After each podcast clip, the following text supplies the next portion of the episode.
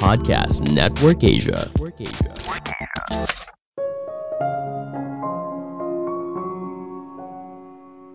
Semoga saya bisa menerima hal yang tidak bisa saya ubah, keberanian untuk mengubah apa yang bisa saya ubah, dan kebijaksanaan untuk mengetahui perbedaannya.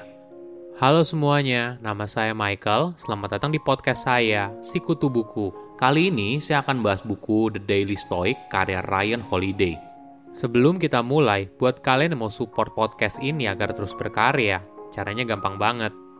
Kalian cukup klik follow Dukungan kalian membantu banget supaya kita bisa rutin posting dan bersama-sama belajar di podcast ini. Buku ini membahas soal stoikisme, filosofi kuno yang pertama kali dipraktikkan di Yunani, lalu berkembang pesat di Roma dan masih dipraktikkan secara luas hingga saat ini. Apa sih arti kehidupan? Di satu titik dalam hidup, kita mungkin saja mulai bertanya-tanya dan berharap ada jawaban yang mudah tapi sayangnya, setiap orang punya jawaban yang berbeda. Pengalaman hidup membentuk cara seseorang melihat dunia. Menariknya, kadang kita butuh sebuah filosofi yang bisa membantu kita menavigasikan semua hal yang terjadi dalam hidup. Entah dari hal sepele, misalnya tertabrak orang asing di jalan lalu cekcok mulut, hingga ke masalah serius dalam hidup, misalnya soal finansial, penyakit yang diderita, atau kehilangan orang yang dicintai. Saya merangkumnya menjadi tiga hal penting dari buku ini. Pertama, cara menjadi stoik. Menjadi seorang stoik artinya kamu perlu terhubung dengan dunia yang kamu jalani. Bukan hanya itu, kamu juga perlu sadar atas dirimu dan juga lingkungan sekitar. Artinya, kamu menyadari siapa diri kamu, karakter kamu, dan sebagainya. Tentunya bukan hanya yang berada di permukaan, misalnya kamu suka es krim coklat atau suka baju berwarna biru tapi juga sesuatu yang cukup dalam. Misalnya kamu sadar kalau kamu punya tendensi untuk mensabotase hubungan percintaanmu sendiri hanya karena kamu merasa tidak cukup baik. Kesadaran diri membutuhkan evaluasi yang jujur tentang siapa dirimu dan juga kelemahanmu. Hal ini tentu saja tidak mudah, apalagi bicara soal kelemahan. Kita mungkin terbiasa menutupi kelemahan dan fokus pada hal yang baik-baik saja kita mungkin merasa takut atau malu atas kelemahan tersebut. Tapi jika kamu berkembang sebagai pribadi, maka mengembangkan kesadaran diri merupakan hal yang krusial. Momen ketika kamu bertanya, "Kenapa saya melakukan hal ini? Apa yang bisa saya lakukan untuk mengubahnya?" Nah, ini merupakan momen ketika kamu bersedia terbuka Mungkin dari semua latihan soal filosofi stoik, satu hal yang paling penting adalah bisa membedakan mana yang bisa kita ubah dan tidak, mana yang bisa kita pengaruhi dan tidak. Hal ini yang sering kali jadi akar ketidakpuasan dalam hidup. Kita tidak bisa membedakan mana keduanya. Alhasil, ada orang yang bisa menjadi pribadi yang lebih baik, ada juga yang hanya sibuk mengeluh atas hidup yang dijalaninya. Kita mungkin saja tidak bisa mengontrol situasi yang kita alami, tapi kita bisa mengontrol apa yang kita pikirkan dan respon yang kita ambil. Misalnya, ketika pesawatmu terlambat karena cuaca, tidak peduli seberapa banyak kamu komplain kepada perwakilan maskapai, tentunya tidak akan mengubah apa pun kan? Sama halnya ketika kamu berharap untuk lebih tinggi atau lebih pendek, atau terlahir di negara yang berbeda. Hal ini tidak ada gunanya. Namun jangan khawatir, mungkin saja kamu tidak bisa mengontrol kejadian tersebut tapi kamu tetap punya kendali atas apa yang kamu pikirkan. Misalnya, pesawatmu terlambat karena cuaca. Tentunya hal ini tidak bisa kamu ubah kan? Tapi kamu bisa punya kontrol atas apa yang kamu pikirkan. Misalnya, karena pesawatmu terlambat, kamu jadi punya waktu untuk menikmati kopi di bandara dengan tenang. Atau kamu jadi punya waktu tambahan untuk mengerjakan sebuah tugas yang belum selesai dan sebagainya.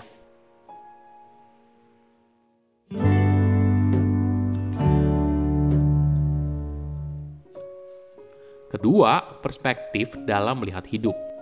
Hidup memang butuh rencana, tapi perlu diingat, kesuksesan sejati berasal dari kemampuan kita untuk menemukan cara dalam menghadapi setiap tantangan yang muncul. Sama halnya dengan seorang stoik. Dia melatih dirinya untuk fleksibel tapi juga kuat dalam menghadapi perubahan kondisi. Hal ini yang bisa membuat kita jeli melihat peluang dalam masa yang sulit. Salah satu tipsnya yaitu dengan memiliki reverse clause atau dengan kata lain opsi cadangan. Jadi, ketika ada kejadian buruk muncul, hal ini bukan artinya perjalananmu terhenti, tapi kamu hanya dialihkan saat. Misalnya begini, kamu sedang menulis skripsi, tapi tiba-tiba saja komputermu mati dan datamu hilang semua. Bagaimana nih? Mungkin kamu bisa punya sudut pandang kalau ini sebagai peluang untuk memulai lagi sesuatu yang baru dan lebih baik. Ada sebuah dialog yang indah berjudul Icaro Menipus, An Aerial Expedition, karya penyair terkenal Lucian. Puisinya berisi seorang yang punya keahlian untuk terbang dan melihat dunia dari atas. Ketika melihat ke bawah, dia melihat betapa kecilnya semua yang ada di dunia – bahkan rumah orang kaya, kerajaan besar, dan sebagainya. Semua kepusingan mereka soal duniawi terlihat begitu sepele dari perspektif ini. Di zaman dulu, latihan ini sifatnya hanya sebatas teori. Wajar saja, puncak tertinggi seorang bisa raih hanyalah puncak gunung atau berdiri di atas gedung tertinggi. Namun di era sekarang, hal ini menjadi sangat mungkin. Cobalah ketika kamu naik pesawat, pilihlah tempat duduk di samping jendela Cobalah lihat ke bawah dan kamu akan sadar betapa kecilnya semua itu. Seorang astronot bernama Edgar Mitchell merupakan salah satu manusia pertama yang bisa melihat dunia dari luar angkasa. Dia bercerita ketika berada di luar angkasa, seketika ketidakpuasanmu soal dunia, pertengkaran dengan orang lain, politik dunia internasional, dan sebagainya terlihat begitu kecil dan sepele. Ini adalah latihan yang menarik lain kali, ketika kamu merasa kalau kamu sedang berada dalam masalah yang sangat rumit, jangan lupakan tips ini. Kamu mungkin saja dapat melihat dunia dari sudut pandang yang berbeda.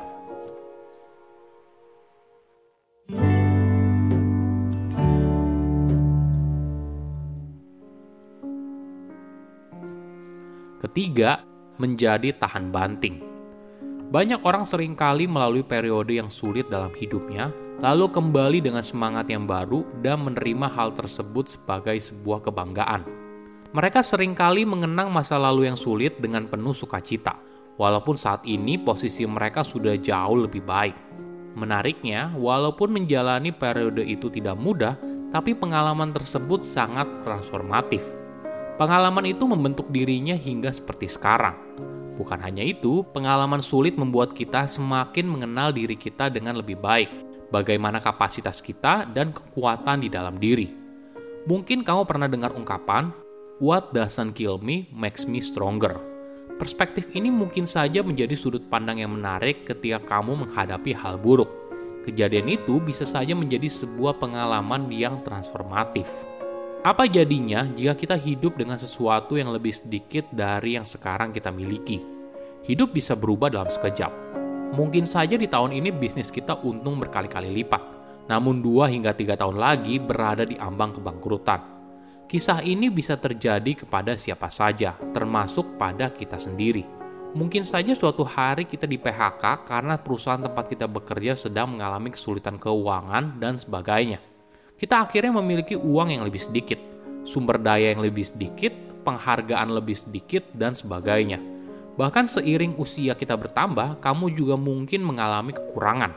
Badan yang kurang sehat, energi yang kurang, kebebasan yang berkurang, dan sebagainya. Cara satu-satunya adalah kita harus mempersiapkan diri. Jangan biarkan hidupmu ditentukan oleh situasi dan keadaan. Biasakan dirimu untuk hidup seadanya. Jadi, ketika situasi dan kondisi memaksa hidupmu berubah, maka hal itu tidak akan terlalu buruk saya undur diri, jangan lupa follow podcast Sikutu Buku. Bye-bye.